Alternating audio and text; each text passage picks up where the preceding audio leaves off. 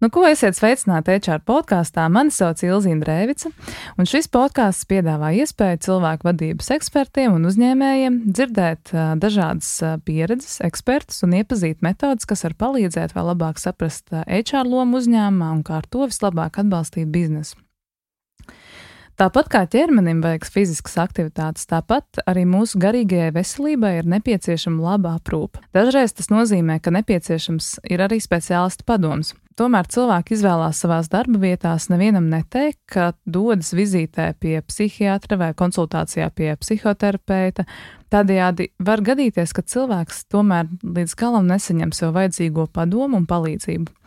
Kāpēc tā notiek? Uh, ir taču racionāli saprotams, ka katram var pienākt kaut kāds sarežģīts vai nesaprotams posms dzīvē, un tāds atbalsts ir nepieciešams. Kā tad organizācijā radīt tādu vidi, lai cilvēkiem nebūtu tomēr kauns runāt par tēmām, par kurām it kā neviens nerunā, tātad šī garīgā veselības, garīgo veselību problēmas un nepieciešamais atbalsts?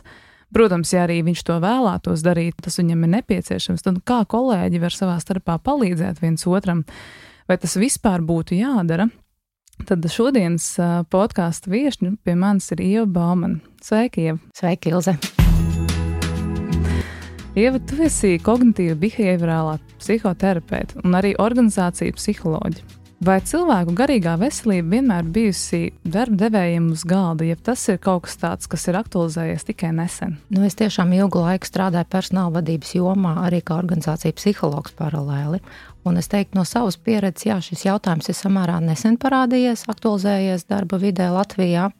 Es domāju, ka atsevišķas organizācijas jau pāris gadus veic zināmas aktivitātes, lai uzlabotu darbinieku garīgo veselību, lai pievērstu šim mm. jautājumam uzmanību, lai vienkārši stāstītu cilvēkiem, ka garīgā, tava garīgā veselība ir tikpat svarīga kā tava fiziskā veselība.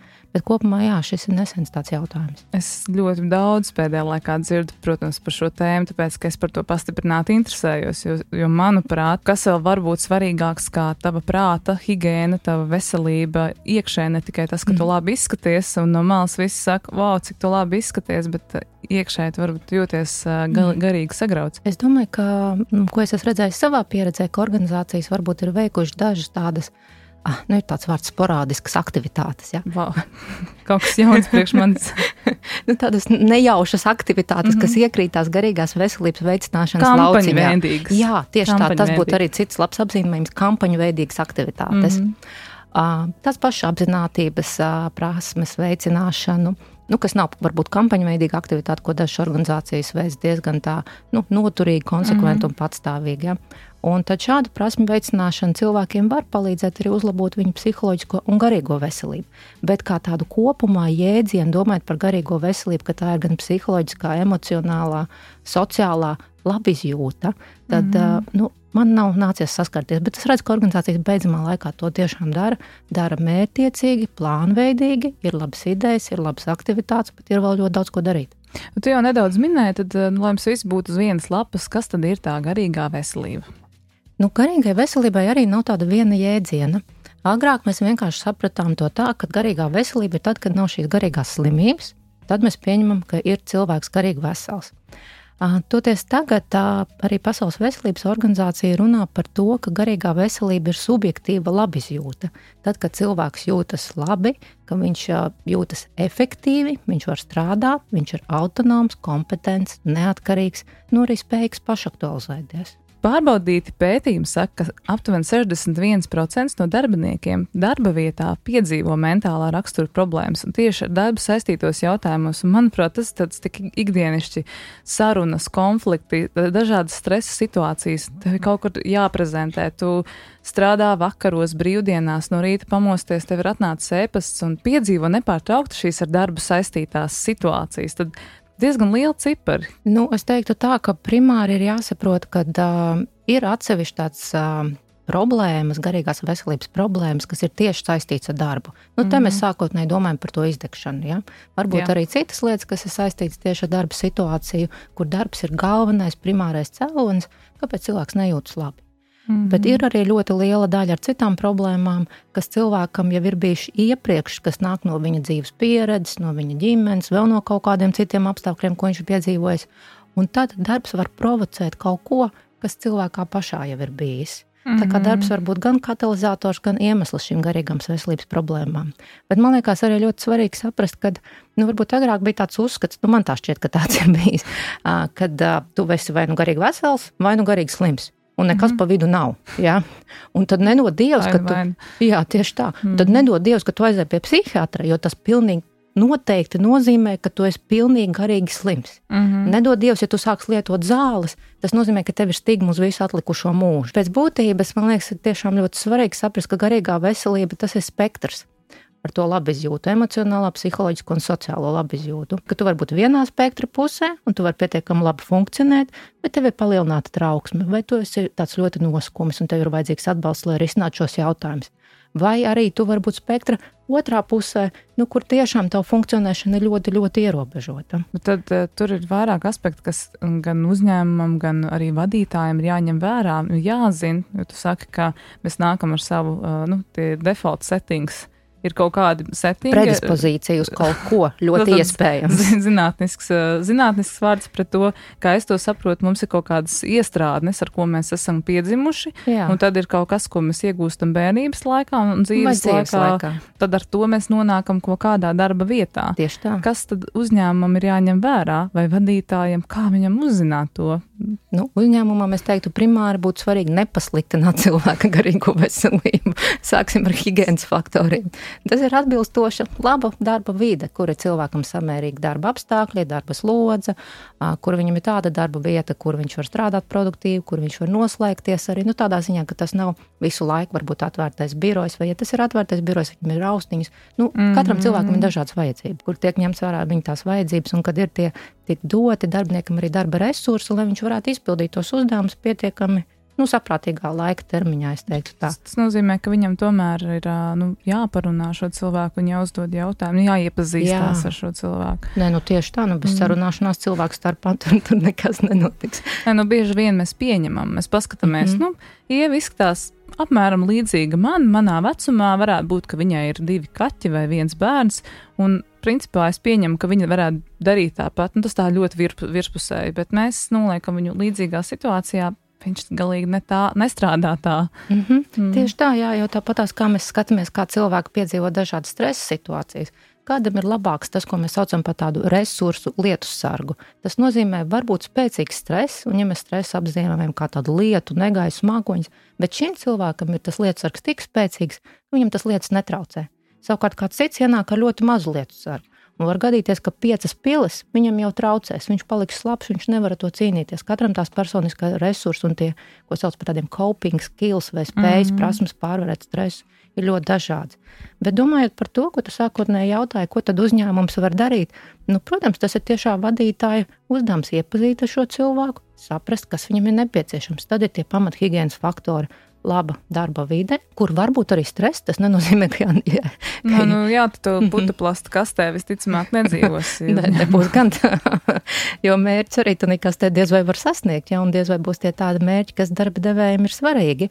Varbūt arī stress, bet jautājums par to, cik viņš ir ilgstošs un cik daudz cilvēkam ir resursu un spējas un atbalstu no uzņēmuma, lai ar to tiktu galā. Bet nu, tādas nopietnas garīgās veselības problēmas, nu, vismaz ko es redzu savā psihoterapeita praksē, viņas izriet arī no cilvēka iepriekšējās pieredzes kas ir ietekmējuši viņa domas, noskaņojumu, pārliecības, bet darbs var būt tiešām ļoti nopietns katalizators, kas tās problēmas iznes ārā. Un mm -hmm. tad ir tā darba devēja atbildība, lai darbinieks, kam ir šādas grūtības, viņš varētu par to runāt, ja viņš pats to vēlas lai viņam būtu iespēja aiziet pie psihologa, pie psihoterapeita, kā tu minēji sarunas sākumā, mm -hmm. ja viņam tas ir nepieciešams, lai viņam nav jāmelo vienkārši saviem kolēģiem, kur viņš dodas. Lai viņš justos, justos droši, ka nu, viņš nav tāpēc sliktāks, ka, ka viņš sevi ārstē vai ka viņam ir šī vajadzība apmeklēt ekspertu. Tieši tā, jā, mm -hmm. jo cilvēkam garīgam veselības problēmām, ja viņi ārstējas, nu kas, nu kuram tas ārstēšanas process kāds ir nepieciešams, Viņi var būt ļoti produktīvi, viņi var būt ļoti atbildīgi. Mm. Tur nav noteikti zemāks darba sniegums. Nu, kādam, ja viņš neārstējas, iespējams tas darba sniegums varbūt tās nebūs tik konstants, bet lielai daļai viņš var būt ļoti labs un stabils. Jau iepriekšējā podkāstā mēs runājām, vienā no iepriekšējiem podkāstiem mēs runājām par darbinieku izdegšanu. Un tā nu ir šobrīd diezgan aktuāla problēma, par ko runā ļoti daudz, taču tur savukārt vienlaikus iet tāds apgalvojums līdzās, ka uzņēmums sāk uzdot jautājumu, kurš tad ir atbildīgs par šo izdegšanu, cik liela atbildība ir uzņēmumam un cik liela atbildība ir darbiniekam. Kā tu sākumā minēji, mums ir savi settingi, ar ko mēs nākam, mums ir savas problēmas. Nu, no vienas puses strādā pats ar savām problēmām, uzņēmumam par to nav jāuzņemās atbildība. Tad cik liela ir šī darbinieka atbildība par savu garīgo veselību un kur sākas uzņēmuma loma? Jā, šo ierakstu es arī noklausījos, bija tiešām ļoti interesants. Runājot konkrēti par izdegšanu, es domāju, ka uzņēmuma atbildība ir ļoti, ļoti liela. Pateikt, vai tā ir lielāka darbiniekam vai uzņēmumam, tas būtu manā izpratnē atbildēt uz jautājumu, kurš bija pirmais vista vai ola. Primāri darbiniekam ir jāuzņemās atbildība mm. par savu veselību, bet uzņēmumam bieži vien, tad, ja cilvēkam ir garīgās veselības grūtības, var gadīties, ka uzņēmumam ir vairāk resursu. Un tad ir vienkārši godīgi, ka uzņēmums arī parūpējas par darbinieku. Nevis mm -hmm. atrisina viņa problēmas, bet varbūt tās nu, kāds tuvs uh, cilvēks, kolēģis tam darbiniekam vai vadītājs uzrunā, saka, ej, nu, es redzu, tu esi tāds skumīgs, vairākas mm -hmm. jau mhm. nedēļas, ja? vai tev kas ir noticis, varbūt aizjām kafiju iedzert. Tad jā, tu piedāvā izrā... resursus. Jā. jā, tieši tā sākotnēji izrāda interesi un pēc tam piedāvā resursus vai kādu pastāst par kādu risinājumu iespēju. Jo pārsvarā uzņēmumos jau personāla pārvaldēs ir zināmi šie risinājumi, bet man liekas, ka kaut kā līdz darbiniekam viņi nenonāk. Tā ir tā tomēr uzņēmuma vadītāja atbildība pastāstīt par šīm iespējām. Mm -hmm. Bet, lai vadītājs to varētu izdarīt, nu, viņam tas pašam ir jāzina. Jā. Nezinu, vai es tieši atbildēšu tev jautājumu, bet uh, es domāju, ka uzņēmumi var darīt ļoti daudz. Man savukārt ir viedoklis, ka, ka, ka jā, ka darbiniekam arī ir sava atbildība tieši domājot par savu attīstību, šo garīgās veselības um, attīstību, savu pilnveidi, jo mums šobrīd ir ļoti daudz iespējas, kā sev pilnveidot, taču jautājums, vai darba devējs dod arī laiku un iespējas tev to darīt. Ja, teiksim, tas ir jādara darba laikā, vai ja tev ir resursi, piemēram, šī meditēšana vai apziņotības treniņš uh, darba laikā, iespējams, tev ir jābūt elastīgam un jāpiedāvā šī iespēja cilvēkam, ja, ja tu redzi, ka tas viņam var palīdzēt uh, labāk uh, strādāt. Mm -hmm. Mm. Nu, daudz uzņēmumu ir elastīgi, jā, un to tiešām piedāvā. Dažos uzņēmumos ir nu, dažādas tās darba procedūras, kā to izdarīt. Bet... Tad, jā, ja mēs skatāmies uz tādu uzņēmumu, labu darba vidi, kas tad ir tie resursi, kurus piedāvāt darbiniekiem? Un, nu, nevienmēr ar tenis galdiem un ar, ar lielām skaistām palmām uzņēmumā pietiek, lai cilvēki justos garīgi labi. E, nu, jā, šis jautājums man arī ļoti patīk, jo īstenībā uzņēmuma galvenā, manā izpratnē, galvenā funkcija ir normalizēt šos garīgās veselības jautājumus.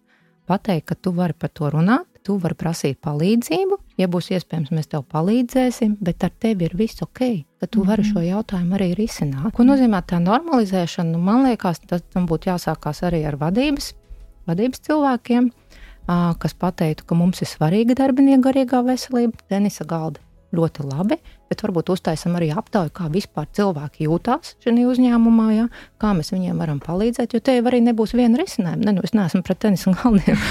ļoti forši. Iespējams, viņus nevienam nevajag vienkārši. Jā, tieši nu, kādam tā. vajag vietu, kur atgulties. Varbūt kāds grib dīvānu, kurā vai sēdēt un strādāt. Vai, vai klusu. vienkārši klusu tālu. Tātad tas sākums būtu uzņēmuma vadība, kas pasaka, ka darbinieku garīgā veselība ir svarīga. Iespējams, ka uzņēmuma vadība arī var teikt par to, ka mēs varam par to runāt. Tas, kurš to mhm. vēlas, ja nav jau visiem jāiet un jāstāsta par savām grūtībām, bet mēs varam par to runāt, mēs esam gatavi tev palīdzēt. Bet tad uzņēmuma vadītājai ir jādod akcepts un atbalsts, ka tādas palīdzības sistēmas būs iespējams. Mm -hmm. Jo teikt darbiniekam, mums tas ir svarīgi un nesabalansēt to ne ar kādu atbalstu, nu, tad nākamais līmenis būtu vadītāji, tiešie vadītāji, kas, kā arī tu minēji, parunāt ar cilvēkiem un noskaidrot, kādu konkrētu atbalstu, katru, kāda, kāds atbalsts katram ir nepieciešams. Varbūt tās kādam pietikt ar to, ka viņam ir elastīgs darba stundas, un viņš var strādāt kaut kad no mājām. Kādam mm. pietiek, nezinu, ka viņš var aiziet tur to vienu stundu pie psihologa, psihoterapeita. Dažādas tiešām ir tās iespējas. Tas elastīgais darba laiks, manuprāt, ir viens no populārākajiem, uz ko šobrīd arī lielās organizācijas iet, vai tāda īsā darba nedēļa kādam, nu, cik tas ir iespējams. Bet nu, viens, kas ir uz papīra, otrs, kas tiešām dzīvē tiek darīts. Un es, es skatos diezgan pozitīvi uz to. Man liekas, ka tiešām uzņēmumi daudz atvērtāk skatās to, to kā iespēju. Mm -hmm. Uzņēmumi tiešām, es domāju, sāk par to domāt, un tur ir arī tāda racionāls pamatojums. Jo viens ir tas, ja cilvēkam ir garīgās veselības tādas nopietnas grūtības, pirmkārt, tas var radīt kaut kādas sekas, kas ilgtermiņā uzņēmumam nebūs tik labvēlīgas, slimības, lapas, alkohola, kaut kāda vielu pārmērīga lietošana. Ja? Mm -hmm. Un uzņēmumi jau tomēr mūsdienās grib ilgtermiņā parasti darbiniekiem sadarboties. Pēc es domāju, uzņēmumi arī sāk skatīties uz šiem jautājumiem nopietnāk. Mm -hmm. Kas ir tās biežākās saslimšanas, ar ko cilvēki vēršās pēc palīdzības, ko saka dati? Un tieši tā, tā, kā tu minēji, tā ir depresija un trauksme. Ir Eiropas statistikas pārvaldes dati, kas saka, ka 25% no cilvēkiem Eiropā katru gadu cieš no depresijas un trauksmes. Manuprāt, tie ir ļoti augsti rādītāji. Mēs zinām, ka Tas tiešām ir daudz. Mm -hmm. Mm -hmm. Latvijā, piemēram, arī depresijas rādītāji ir augstāki. Tā kā mm -hmm. vismaz 25%. Tas nenozīmē, ka visu gadu cilvēkam ir nozīmīgas grūtības, bet acīm redzot, viņas ir bijušas pietiekami nozīmīgas kaut kādā laika periodā, gada laikā. Bet cilvēki ar smagu depresiju vispār nāk uz darbu, viņi ir nodarbināti? Dažādi. Ja tas cilvēks saņem palīdzību, iespējams, ka viņam ir vajadzīga arī medikamentoza palīdzība, iespējams, ka viņam ir terapija. Ideālā variantā es teiktu abas, ja tā ir tiešām smaga depresija. Nu, daļa no viņiem iespējams, ka var strādāt arī. Jā.